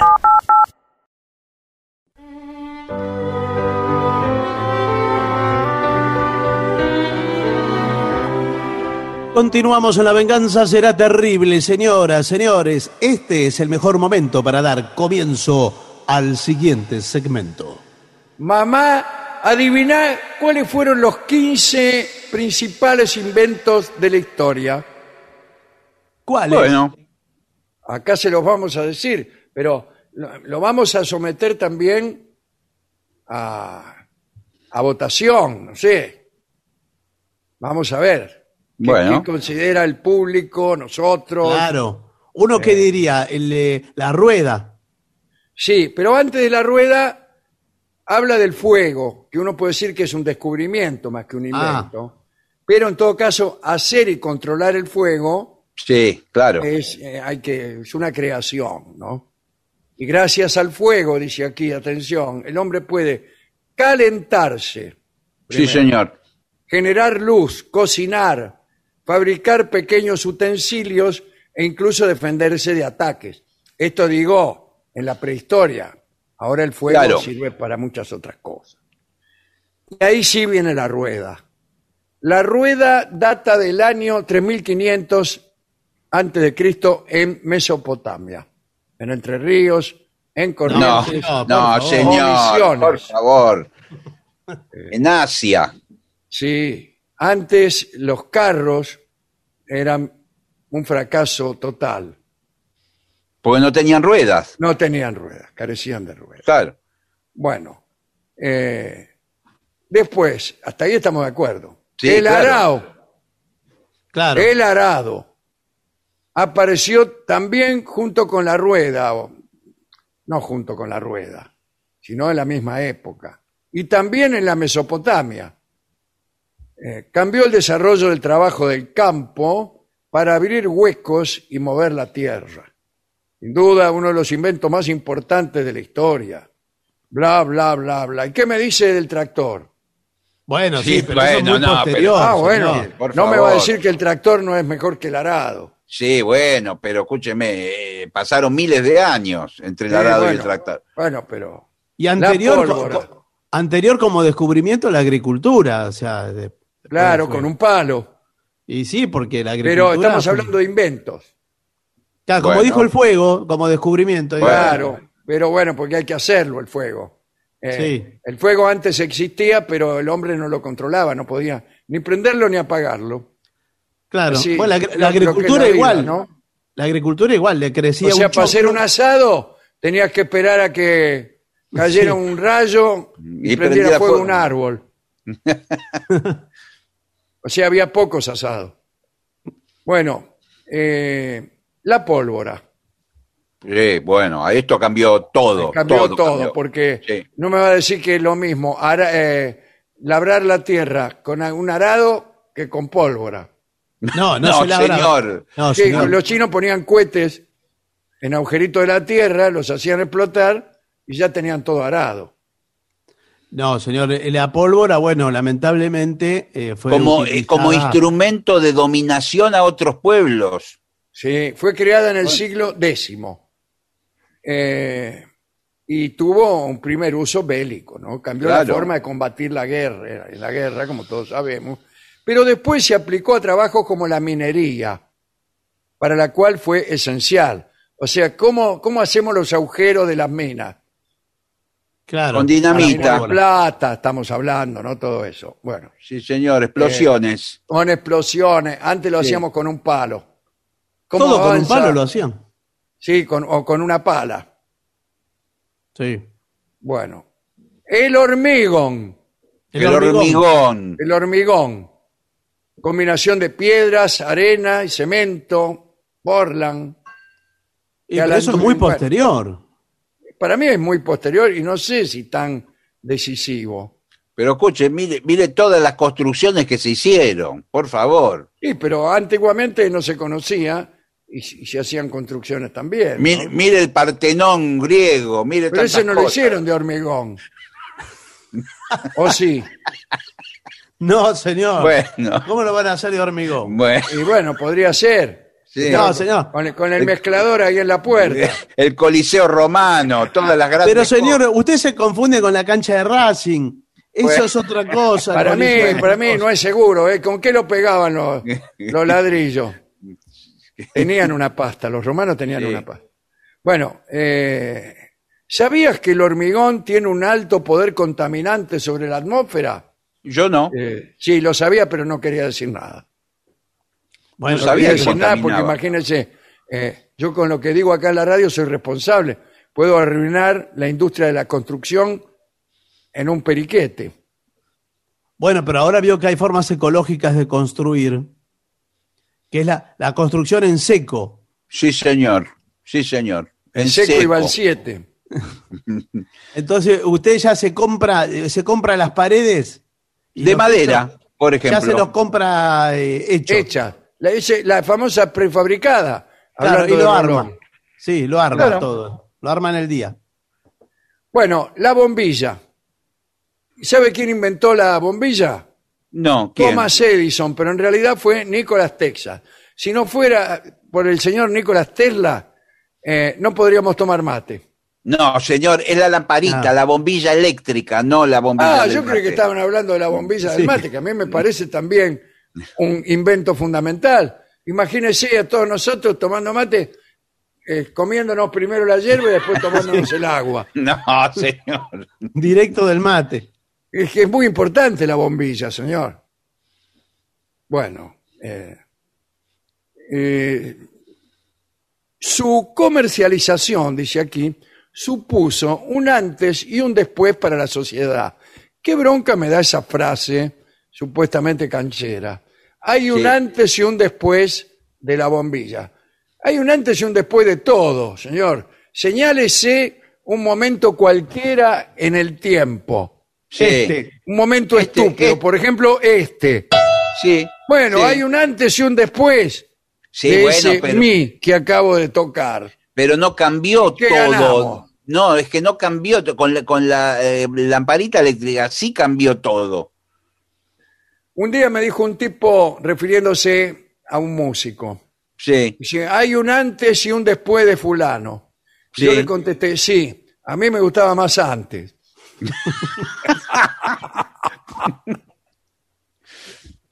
Bueno, otro invento, la máquina sí. de vapor. Sí, señor. Bueno, sí. Eh, sí, señor. Fue esencial para el desarrollo de la revolución industrial en la fábrica, para el movimiento de las máquinas, bueno, y el tren. El tren. El sí, tren, señor, viene de la máquina de vapor. La imprenta, bueno, pero la imprenta fue anterior. Está mezclando a la máquina de vapor y al tren. Sí, la, la imprenta, eh, la imprenta de tipos móviles. Sí, sí señor, de, claro de, que de, sí. De hombres móviles. Sí. No, señor, estamos hablando eh, de Gutenberg, por favor. Sí, saques, señor. Saques el sombrero. Eh, porque, porque antes había otra forma.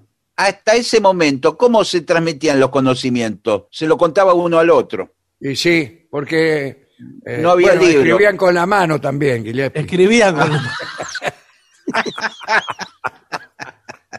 El tipo sí. pobre estaba cansado de contarle las cosas y los otros estaban escribiendo hace cientos de Pero... años. Es verdad. Y a, pero la palabra con el, escrita con... tiene miles y miles de años. Bueno, pero con la imprenta se pudieron replicar miles de copias de cada escritura. Sí, señor. Bueno, los chinos ya tenían, ¿eh? Ya tenían esto. Lo que inventó Gutenberg fue la imprenta de tipos móviles. Es decir, sí, letra señor. por letra podías moverla. Los chinos tallaban en piedra una sí. página entera. Una claro. página entera. Pero eh, les llevaba mucho tiempo. Pero una vez que la tenían tallada, también podían hacer muchas copias. Pero era un trabajo mucho más pesado que el de la imprenta de Gutenberg. Es lo que es, el avión. El, el avión. Es sí, bueno, el Vamos avión. Directamente de, de Gutenberg al avión. Sí, se salteó el barco, ¿eh? Pero bueno, no importa. El barco no está en la lista, curiosamente, ¿eh? Bueno, es raro. Porque... es muy raro. ¿Usted sabe lo que era antes viajar por río? Tenías que nadar. Sí, o cómo iba de un antes continente de la invención, al otro. De la invención del barco. Usted se imagina un crucero a las Bahamas. Sí. sí. Todos los millonarios nadando como giles. con, con las fichas del casino en los sí, bolsillos. El, abajo el brazo. Que se le moja todo. Bueno, ya se sabe que lo inventaron los hermanos Wright. Y este... pero hubo varios que estuvieron a punto de inventarlo, el avión, ¿eh? Uno de ellos fue el famoso brasileño Santos Dumont. Sí, porque si usted eh, observa con atención a los pájaros... Claro. Tarde o temprano inventa el avión. Va a inventar el avión, le va a salir un avión. No puede, mira, cada tipo que se pone a mirar los pájaros más de quince minutos, sí. se inventa el avión. Tiene ahí un, un siete cuatro siete más o menos claro. delineado. Hubo gente que inventó como alas parecidas a las del pájaro y trataba de volar. Y no pudo. No pudo. No pudo. Caían. Eh, bueno, muy bien. Después los antibióticos. Está ahí Pasteur y Robert Koch. Y, y, y Fleming inventó la penicilina. Claro, esa fue eso, la... Si no fuera por todo eso, en este momento eh, estaríamos bajo la influencia de cualquier clase de pandemia. Bueno, estamos igual, pero...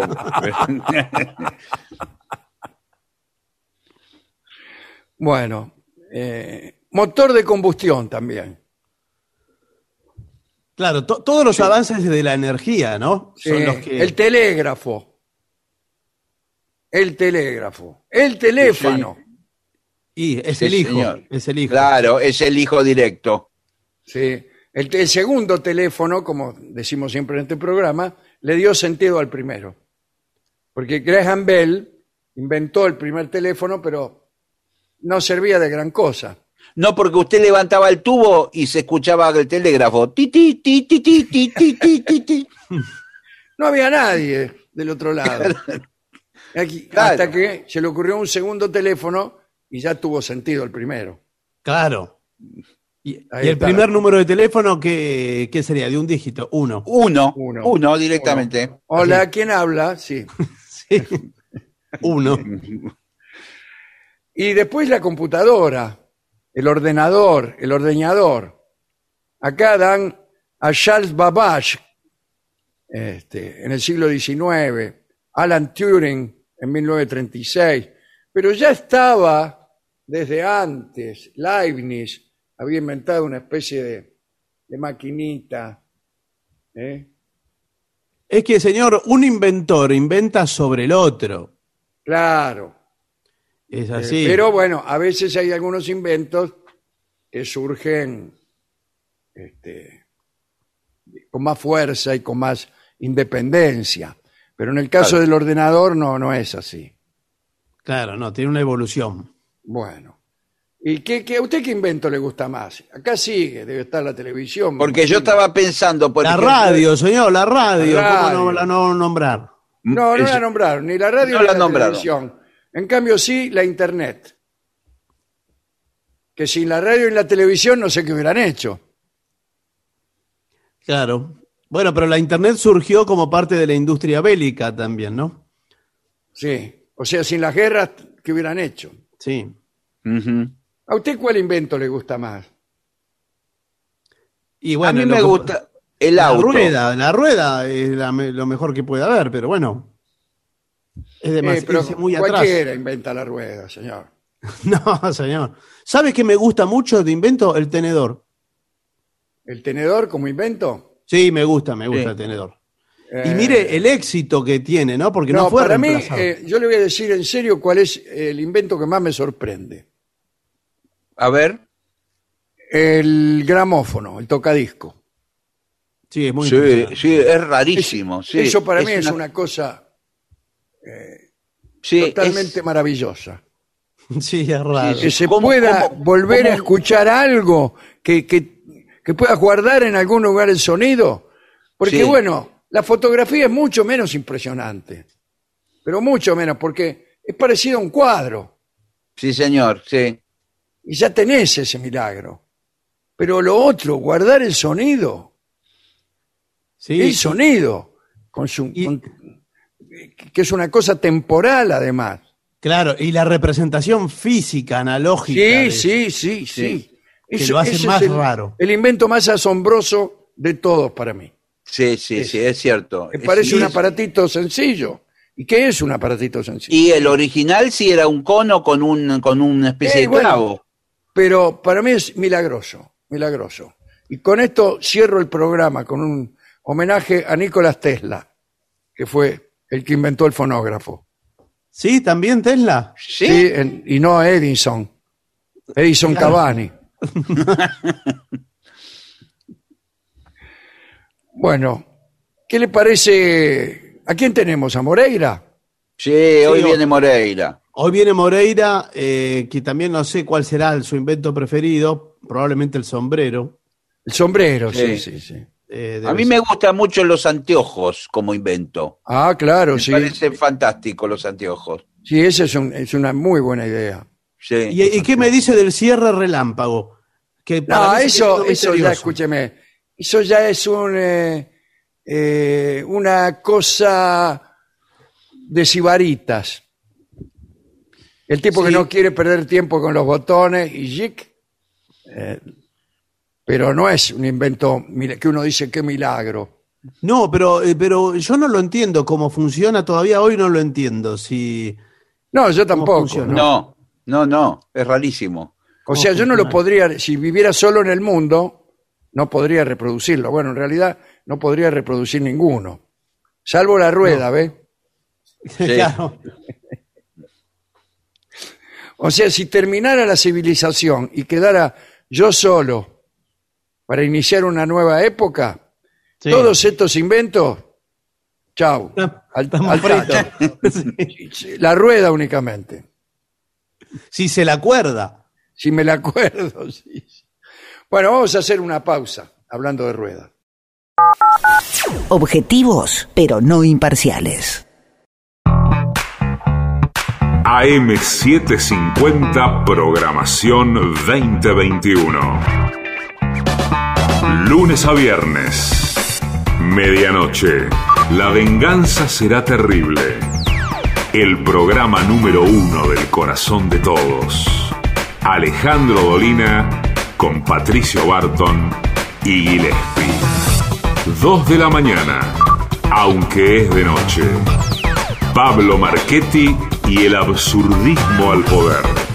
Con Guadalupe Cuevas y Manu Campi. Madrugada siete cincuenta. Programación veinte veintiuno. Estamos en la misma frecuencia. siete cincuenta. Una señal. Objetivos, pero no imparciales.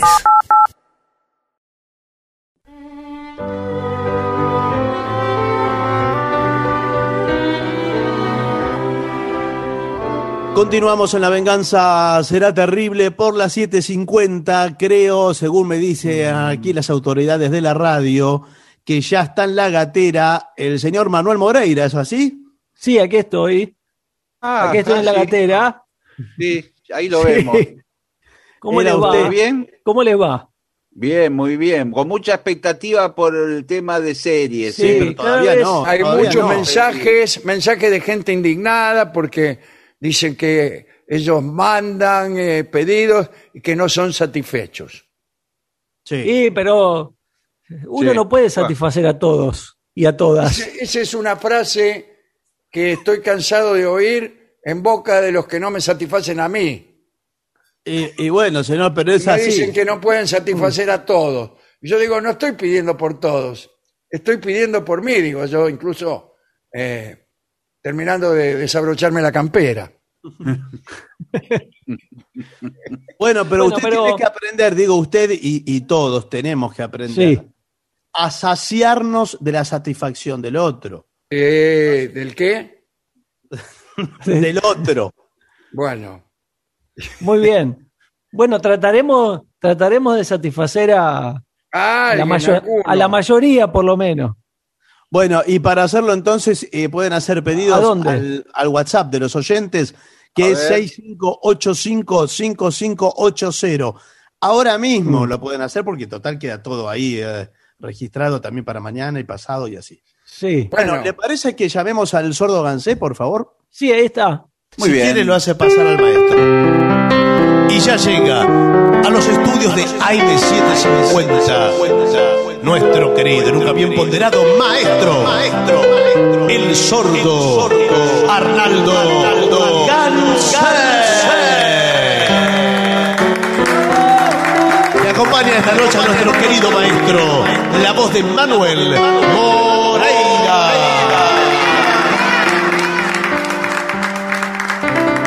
Pase, maestro, nomás. Siéntese, Moreira. Bien, déjeme. No, ahí no, por favor. De, de, de, de, de, bueno, de, bueno, me siento donde usted quiere. Esa es la silla de, de Aliberti. No, no, no la usa cualquiera acá. ¿Y qué queda no, ahí para, lo, para los libros? No, no, no, no, no pregunte. Queda ahí. Ah, bueno. Cuando la quiere usar, la usa. Bien. Es así.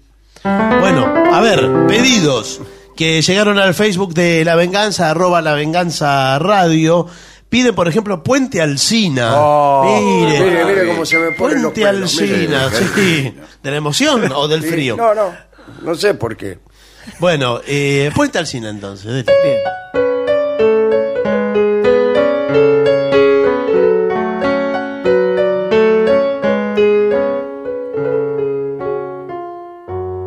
¿Dónde está mi barrio, mi cuna maneva?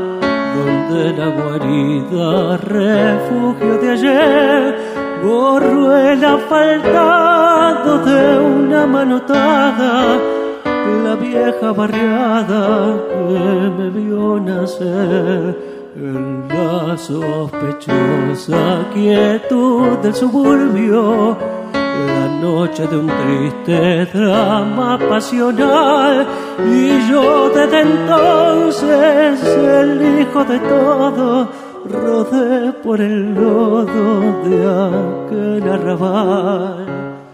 Puente Alsina, que ayer fuera mi regazo de un zarpazo, la avenida te alcanzó, viejo puente, solitario y confidente. Sos la marca que en la frente el progreso le ha dejado al suburbio revelado que a su paso sucumbió.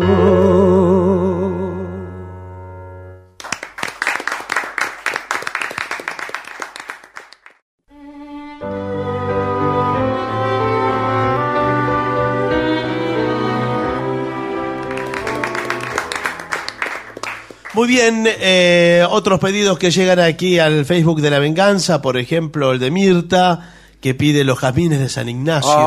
Ay. Oh. Eso, fue, eso es un penal, eh, sí. directamente, eh, como segunda canción. Sí. Es como patear un penal. ¿Y por qué? ¿Qué quieren? Por que la lo complejidad que, del eh, tema, ¿no? Bueno, sí. pero al final. Si, si lo pueden hacer... Eh. A ver, maestro, ¿lo puede hacer? ¿Qué le pasó? Vamos.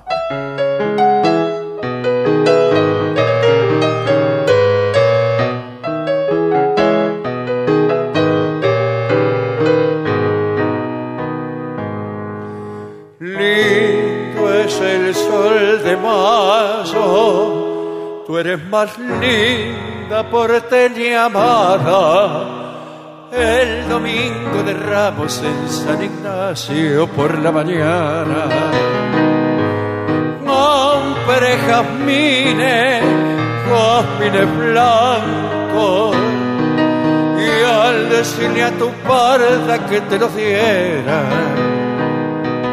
me miraron las negras de la recoba con cara extraña.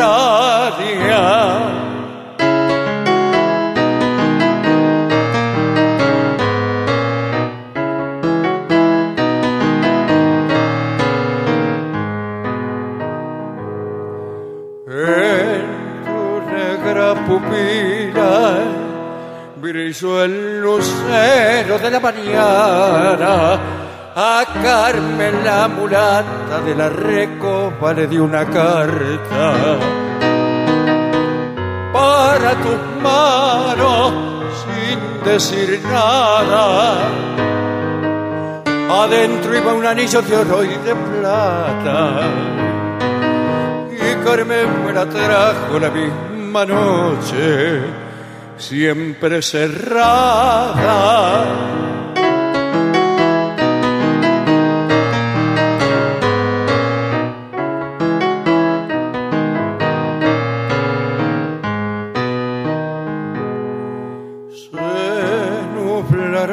Tus ojos bajo la sombra de tus pestañas, y cuando fusilaban a aquel muchacho allá en la plaza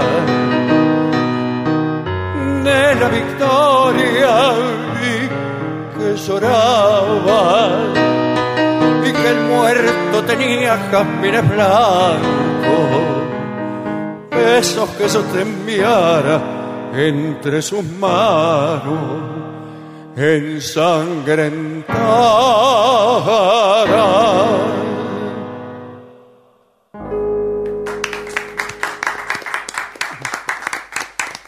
Usted vaya preparando un instrumento, sí, sí, que en un sí, rato... Sí, ver, bueno, eh, voy calentando el instrumento, sí, si les sí, parece. Sí, en un también. rato pasamos bueno. a los pedidos a los pedidos de viento. Bueno. Sí.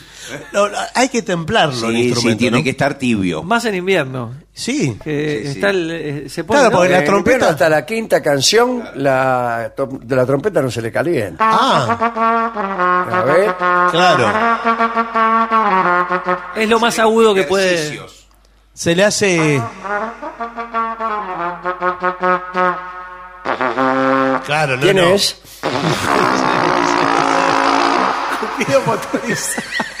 Eso está escarchado. ¿Ves? Todavía está fría. Sí, sí. Bueno. Sí. Tomó frío. Para... Bueno, por favor. Está escarchado. Sobre graves para claro, está escarchado. Claro. Bueno, eh, trate de templarlo para, eh, para después. Eso eh, limpia todo, ¿no? Sí. Ya la próxima le digo, lo, lo convocamos. Bueno, bueno, ya estoy a, calentando a el instrumento. Vamos a hacer un, un tema más sin trompeta. A ver, eh, por ejemplo, ah. le piden Arrabal Amargo. Arrabal Amargo. Bien. Arrabal Amargo. Arrabal amargo metido en mi vida, como la condena de una maldición. Tus sombras tortura, mis noches sin sueño, tus horas se clavan en mi corazón. Con ella mirando no vi tus tristezas, tu barro y miseria le llena mi luz. Y ahora vencido arrastro mi alma clavado a tus calles igual que a una cruz. Rinconcito arrabalero con el toldo de estrellas de tu patio que quiero, todo, todo se ilumina cuando ella vuelve a verte, y mis viejas madres selvas están en flores para quererte, como una nube que pasa, mis ensueños se van. Se van, no vuelven más.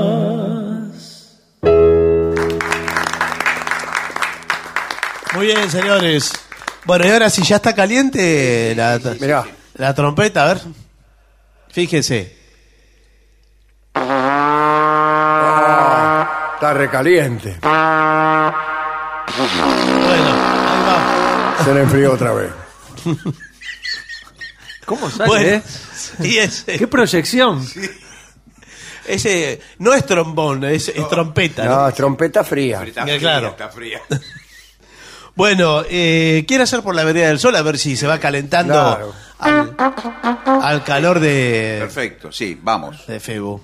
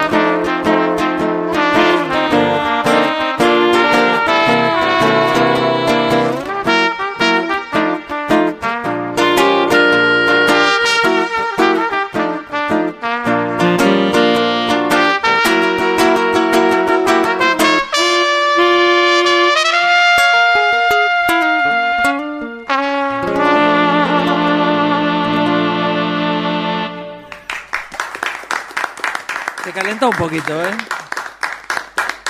Bueno, y alguna más por ahí, con ya que está con el instrumento, eh, algo... Vamos, suelte, vamos, a, vamos para el lado de Brasil, así sigue sigue calentando la trompeta. Uy, yo saté.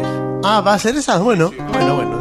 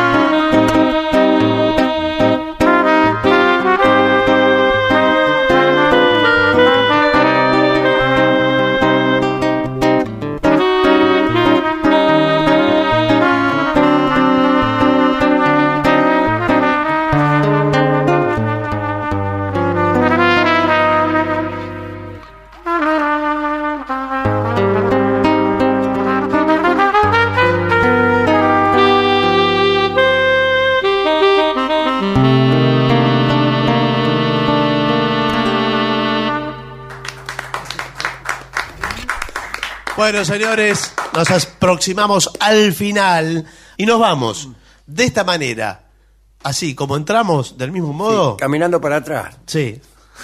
Salimos así.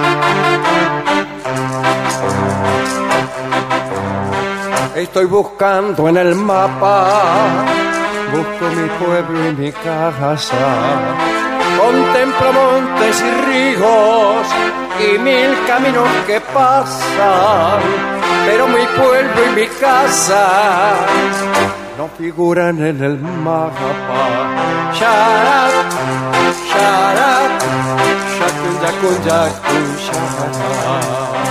En este punto del mapa tuve mi pueblo y mi casa. Me fui siguiendo los pasos de un sueño que se alejaba. Me fui sin mirar los ojos, ay caramba, de mi madre que lloraba. Charat, charat.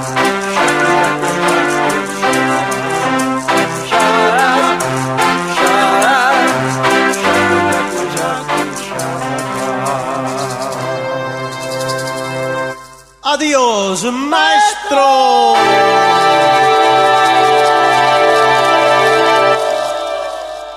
Y para finalizar, dos palabras bastan. Gracias.